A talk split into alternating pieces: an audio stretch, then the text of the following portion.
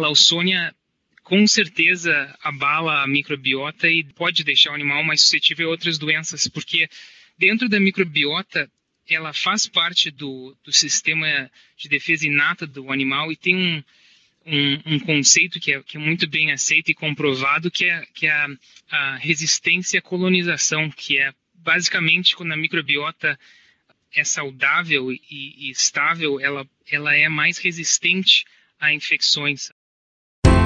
Este episódio chega até você através do apoio da Every A verdade é, a suinocultura de precisão não é mais o futuro, é o presente. Every porque a saúde em tempo real do seu rebanho dita o sucesso de suas finanças. Acesse agora www.everypig.co suinocast.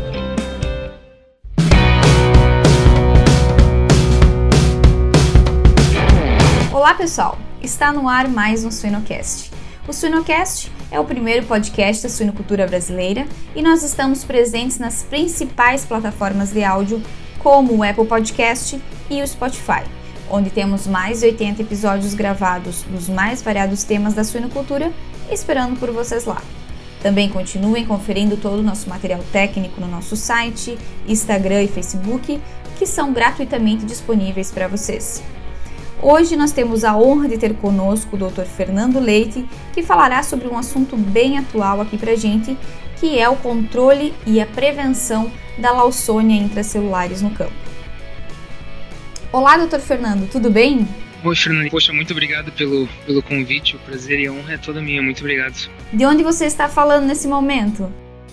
Eu tô na Geórgia. Não tem muito porco aqui. Nós temos que viajar bastante para ver os porcos. Então, primeiramente, nós gostaríamos de agradecer sua participação aqui no Sonocast, né? E gostaríamos que, antes de nós iniciarmos aí a nossa nosso bate-papo técnico, né? Uh, gostaria que tu nos contasse um pouco sobre a sua trajetória profissional, né? E a sua inserção na suinocultura. Uhum. Eu fiz veterinária em Santa Maria, na Federal de Santa Maria lá, e desde cedo eu sempre me interessei bastante por pesquisa e, e, bacteriologia, principalmente. Eu fiz estágio com a professora Agda Vargas lá no, no LABAC. E, então, bacteriologia, doenças bacterianas, eu, sempre foi uma, uma área de, de muito grande interesse. E aí eu fiz meu estágio curricular no, no centro de pesquisa do governo americano em Ames, Iowa, que é o, é o National Animal Disease Center, que eles chamam Aí eu acabei fazendo meu mestrado lá na área de imunologia, bacteriologia, mas na área de doenças entéricas, mas em gado. Uma, doença bem prevalente aqui nos Estados Unidos, causada por uma micobactéria. E aí o meu doutorado eu fiz uh, em Minnesota, uh, focado em Lawsone, Salmonella e a, e a, e a potencial interação entre esses, essas bactérias, estudando com com o grupo de Minnesota o microbioma e a, e a resposta imune também a, a essas duas bactérias no, nos suínos. Excelente. Então, para darmos início à nossa conversa, uh, doutor Fernando, hoje em dia, né, na sua experiência, nós gostaríamos de, de, de saber qual seria né, a prevalência da leucônia intracelulares na população de suínos e quanto dessa prevalência ela tem se dado na forma crônica. Sim, eu acho que é, é, bem aceito se nós olharmos os estudos de prevalência no mundo. É, é, é uma doença que realmente é uma, é uma infecção que é realmente muito prevalente. Eu acho que os, as estimativas em, em, países diferentes do mundo variam de 50% até 100% do, do rebanho infectado com a, com a bactéria, né? Tu, tu pergunta das formas clínicas, realmente é, é interessante que pode haver um espectro bem grande em termos da, da infecção no suíno, em termos da, da apresentação clínica, né? A gente sabe que a doença pode ter uma forma subclínica, que o animal não tem diarreia, mas tem bastantes estudos que comprovam que mesmo sem apresentação clínica, o animal tem uma, uma perda de, uh, de ganho de peso diário e pode ter um impacto significativo na produção. Uh, obviamente, se o animal está tendo diarreia devido à, à enfermidade, né, que se, às vezes se chama da forma crônica, que não é a forma aguda, isso com certeza vai ter um impacto sobre o animal uh, da, da performance dele. E a forma aguda, eu diria que não é tão comum, mas ainda ocorre, aqui nos Estados Unidos também ocorre em, em matrizes de reposição e no final da, do período de crescimento, muitas vezes pode ocorrer uh, a forma de hemorrágica e até a morte do animal. Essa forma, eu acho que acredito que seja mais em rebanhos uh, de reprodução e matrizes, mas ainda ocorre. Mas com certeza, eu acho que a forma mais prevalente é a crônica e dentro disso, eu acho que a mais prevalente ainda é a forma mais subclínica, né? Para ser sincero, eu sou mais familiarizado com a questão aqui dos Estados Unidos, mas eu acredito que o, que o Brasil também uh, esteja uma prevalência bem, bem elevada da doença. E dando um gancho aí sobre essas informações, né, sobre a prevenção é, para a Lawsonia, né, qual seria a importância uh, de se utilizar métodos, né, como vacinação, né, e, e para esse agente, e também quais seriam os principais desafios aí para a imunização Sim, eu acho que a, a, imunização, eu acho que é, é, é, muito importante, porque a prevenção, a gente aprende na veterinária, obviamente que é, que é bem melhor do que o tratamento, né? Uh, principalmente quando a gente considera o impacto econômico que essa doença pode ter no rebanho, uh, prevenir essa doença é uma, é uma questão muito importante, né? O, e muitos estudos comprovam que vacinação e a prevenção da Lawsonia tem impacto significativo no, no ganho de peso, na redução de mortalidade, índices produtivos realmente aumentam, o que não é surpreendente, porque a, a doença realmente pode ter um impacto bem grande no, na produção, né? Aí tu pergunta também da os principais desafios. Eu acho que os principais são uh, entendendo na, na particularidade da granja quando que está ocorrendo a, a infecção, né? E se tu, mas se tu imuniza o animal cedo o suficiente, a maioria das infecções ocorrem uh, no final da, da creche, início da, da fase de terminação. Então, vacinando o animal cedo, o fator principal, eu acho, é saber que o animal está sendo imunizado antes da, da exposição, né, do desafio a campo.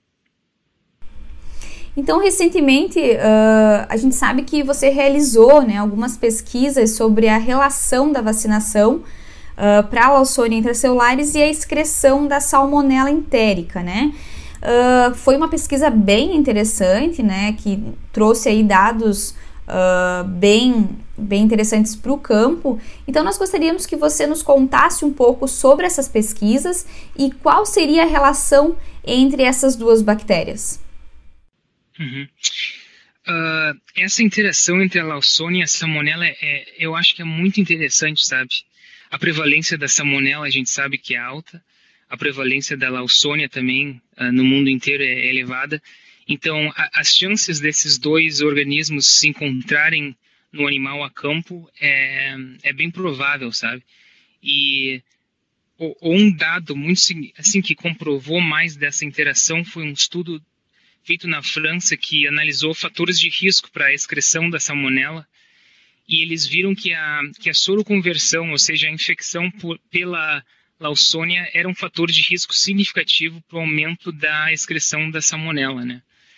E, e, pensando nisso e nessa interação e a possibilidade de um organismo aumentar a susceptibilidade, potencialmente até favorecer o, o outro, a gente pensou na hipótese de que como que a prevenção da, da Lawsonia pudesse ter um impacto sobre a excreção da salmonela, né?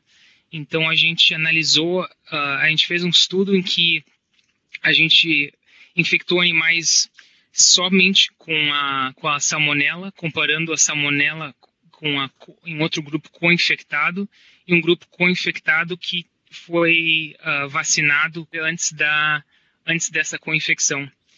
E foi muito interessante que a gente viu é que sete dias após a, a infecção pela salmonela, o grupo que tinha recebido a, a vacina excretou cerca de 100 vezes menos 2 log 10 menos uh, salmonela nas fezes. Então, eu acho que isso comprovou mais ainda de que esses dois organismos uh, tem uma interação no intestino. E aí uma outra uma pergunta que a gente se fez também é que esse esse tema de microbioma é um tema uh, que eu acho que cada vez mais a gente aprende mais sobre microbioma, né? E hoje em dia com as técnicas que se tem para poder analisar o microbioma ou a população bacteriana no intestino, a gente se perguntou se a interação entre as como que ocorreria se o microbioma tivesse envolvido nessa interação entre as duas bactérias ou se o microbioma pudesse estar envolvido na, na resposta da salmonela e como que o microbioma fosse abalado pela Lawsonia. E foi interessante porque quando a gente uh, comparou o microbioma dos animais co-infectados com e sem a vacina, uh, a composição inteira do microbioma era distinta entre esses dois grupos e uh, uma das diferenças que nós percebemos foi que a, o, anim, o, animal que tinha sido previamente vacinado tinha uma abundância maior de Clostridium butyricum, sabe? E esse Clostridium butyricum é, um, é uma bactéria que foi dada esse nome de butyricum porque ela produz muito butirato. E o butirato a gente sabe que age sobre a, a ilha de patogenicidade 1 da, da salmonela, que é envolvida na invasão dela no intestino. Então é foi interessante perceber que a vacina então teve um efeito sobre a, a excreção da salmonela, diminuindo ela em animais co-infectados e que o microbioma estava aparentemente envolvido nessa nessa resposta também, possivelmente. Nossa, muito interessante esse, essas pesquisas que vocês realizaram e aproveitando, né, dando uma deixa aí no seu comentário sobre essa relação, Uh, na sua opinião, que outros microrganismos eles poderiam, né, ou são potenciais para apresentarem uma relação com a Lawsonia? É, você acredita que teriam outros microrganismos além da salmonela? Ah, eu acho que esse é um tema que a gente vai com certeza aprender mais, sabe? Eu acho que essas interações têm que ocorrer. Uh, um tema que eu acho que está sendo bem mais investigado e eu acho que nós vamos com certeza entender mais esse aspecto do que se chama, tá, em português eu não seria, não saberia dizer, mas em inglês é o gut lung axis ou o axis entre a, a relação entre o, o sistema respiratório e digestivo é, é uma coisa que a gente, então potencialmente uh, agentes respiratórios podem afetar também o, intestino, mas uh, eu acho também que não só a, a, salmon, a pode aumentar a salmonela, como também eu acho que a salmonela pode aumentar a Lawsonia também, sabe? Eu acho que a gente não analisou ainda a, digamos, a outra dire, dire, direção dessa co-infecção, mas eu acho que é, que é bem possível também. Muito, muito bem. E uh, qual seria né, o, o, impacto da infecção para a Lawsonia intracelulares, né? Qual seria o impacto da infecção na microbiota intestinal dos leitões? Uhum. Eu acho que uh, a infecção com certeza vai ter um efeito na microbiota e pensando mais uh, na relevância clínica disso, né? Uh, o, o, professor Roberto Guedes fez um trabalho, ele, eles apresentaram no, na Lima aqui um ano passado, vendo, mostrando um efeito de sinergia entre a, a Lawsonia e a Braxpira, sabe? Então, uh, a Lawsonia com certeza abala a microbiota e deixa o animal mais pode deixar o animal mais suscetível a outras doenças, porque dentro da microbiota ela faz parte do, do sistema de defesa inata do animal e tem um, um, um conceito que é, que é, muito bem aceito e comprovado, que é, que é a, a, a resistência à colonização, que é basicamente quando a microbiota uh, é saudável e, e, estável, ela, ela é mais resistente a infecções, sabe? Então, por exemplo, para a salmonela, isso já foi bem descrito, uh, animais têm susceptibilidades diferentes à salmonela já pré-determinada uh, na composição da microbiota, sabe? Então, qualquer coisa que possa destabilizar a microbiota potencialmente pode agir sobre essa resistência à colonização e aumentar uh, ou diminuir uh, a susceptibilidade a um patógeno subsequente. Muito bem. E uh, Quando a gente fala, né, sobre prevenção e controle, como que a gente pode melhorar esses métodos de prevenção e controle, né? Eu gostaria também que você nos falasse um pouco sobre a visão dos Estados Unidos, né, de, dessa bactéria nos Estados Unidos e também como que ela, como que ela pode impactar nos ganhos sanitários e econômicos da suinocultura. Uhum. Uh, pensando sobre a Lawsonia, então a gente sabe que o, o, sítio preferencial dela de infecção é o, é o, é o intestino delgado, né? Então, se a gente para para pensar o que, que o intestino faz, o delgado principalmente, ele participa da absorção. Aí, quando a gente pensa nas células que, que são responsáveis pela absorção, é o enterócito, né? E justo é a, é a célula que a Lawsonia vai infectar, é uma bactéria intracelular que ela vai infectar. Então, com certeza, essa bactéria tem um efeito significativo sobre o ganho de peso diário e a conversão alimentar. A gente sabe que o, a perda de, de, ganho de peso diário pode chegar a 20% ou até mais. Ah, ela pode ter um efeito também significativo sobre a conversão alimentar. Dependendo da forma, se, a, se for a forma aguda, a morte pode ser uma consequência da infecção também. E dados econômicos específicos uh, aqui nos Estados Unidos se estimou que mais ou menos de, o impacto da, da infecção a cada suíno pode chegar de uh, ah, 3,5 a 9 dólares. Então é uma, é uma doença economicamente uh, bastante importante. Eu acho que toda granja deve saber mais ou menos os status, né, para ter um, uma estratégia de controle dessa, dessa, dessa infecção muito, muito interessante aí todas essas informações, doutor Fernando. E para nós finalizarmos a nossa entrevista, né, uh, como que, assim, como uma mensagem final para os nossos ouvintes, né, o que, que se torna imprescindível de saber quando a gente pensa no controle dessa doença no campo? Eu acho que imprescindível de saber é que é uma, é uma infecção que pode levar a perdas significativas uh, num rebanho, né? E a gente cada vez mais compreende mais de como e por que que isso ocorre. E eu acho que é uma enfermidade que tem que ser levada muito a sério e a, e a sua prevenção, com certeza, é a melhor ferramenta para levar a, a, maior produtividade e, e maior uh, elevação da, do status sanitário de um rebanho. Então, acho que no, no, plantel reprodutivo como no de crescimento e terminação. Creche é uma, é uma, uma enfermidade que tem que ser levada a séria e, e principalmente prevenida também, para garantir o sucesso da, da produção. Muito bom mesmo, foram excelentes informações, doutor Fernando. E agora, né, saindo um pouco da parte técnica, nós queríamos fazer algumas perguntas uh, pessoais, né? Algumas perguntas finais aí que a gente brinca que são algumas perguntas quebra-gelo para a gente conhecer um pouquinho mais sobre o nosso entrevistado. Então, nós gostaríamos de saber qual seria assim o seu livro de cabeceira ou o livro que você indica para os nossos ouvintes. Ah, deixa eu pensar. Uh, ah, o Mundo de Sofia é um livro que eu achei muito interessante. Ele, eu acho que ele descreve conceitos de filosofia básicos assim que são muito interessantes, muito legais. Esse livro eu, eu recomendo e eu achei muito muito legal. Que legal. Legal, ótima recomendação. E uh, qual seria o hábito que você mais aprecia nas pessoas do seu ambiente de trabalho, das pessoas próximas a ti, e que também você acha, né, que ela que é um que são hábitos que devem ser mantidos em um profissional, né, pensando no profissional do futuro?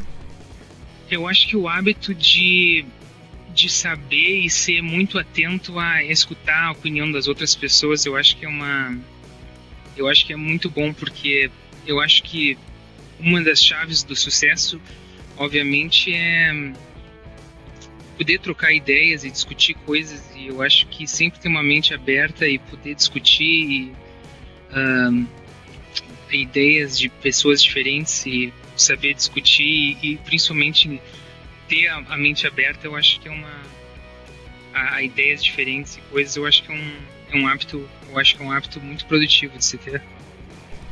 Excelente ponto de vista e, e também considero excelentes virtudes acredito aí que nos fazem amadurecer muito como profissionais e, e como pessoas. Então, Gostaria de lhe agradecer novamente pelo seu, pela sua disponibilidade, pela, por repassar para nós informações tão importantes. Acredito que foi um bate-papo aí bem legal para todos nós do Suinocast e para todos os nossos ouvintes.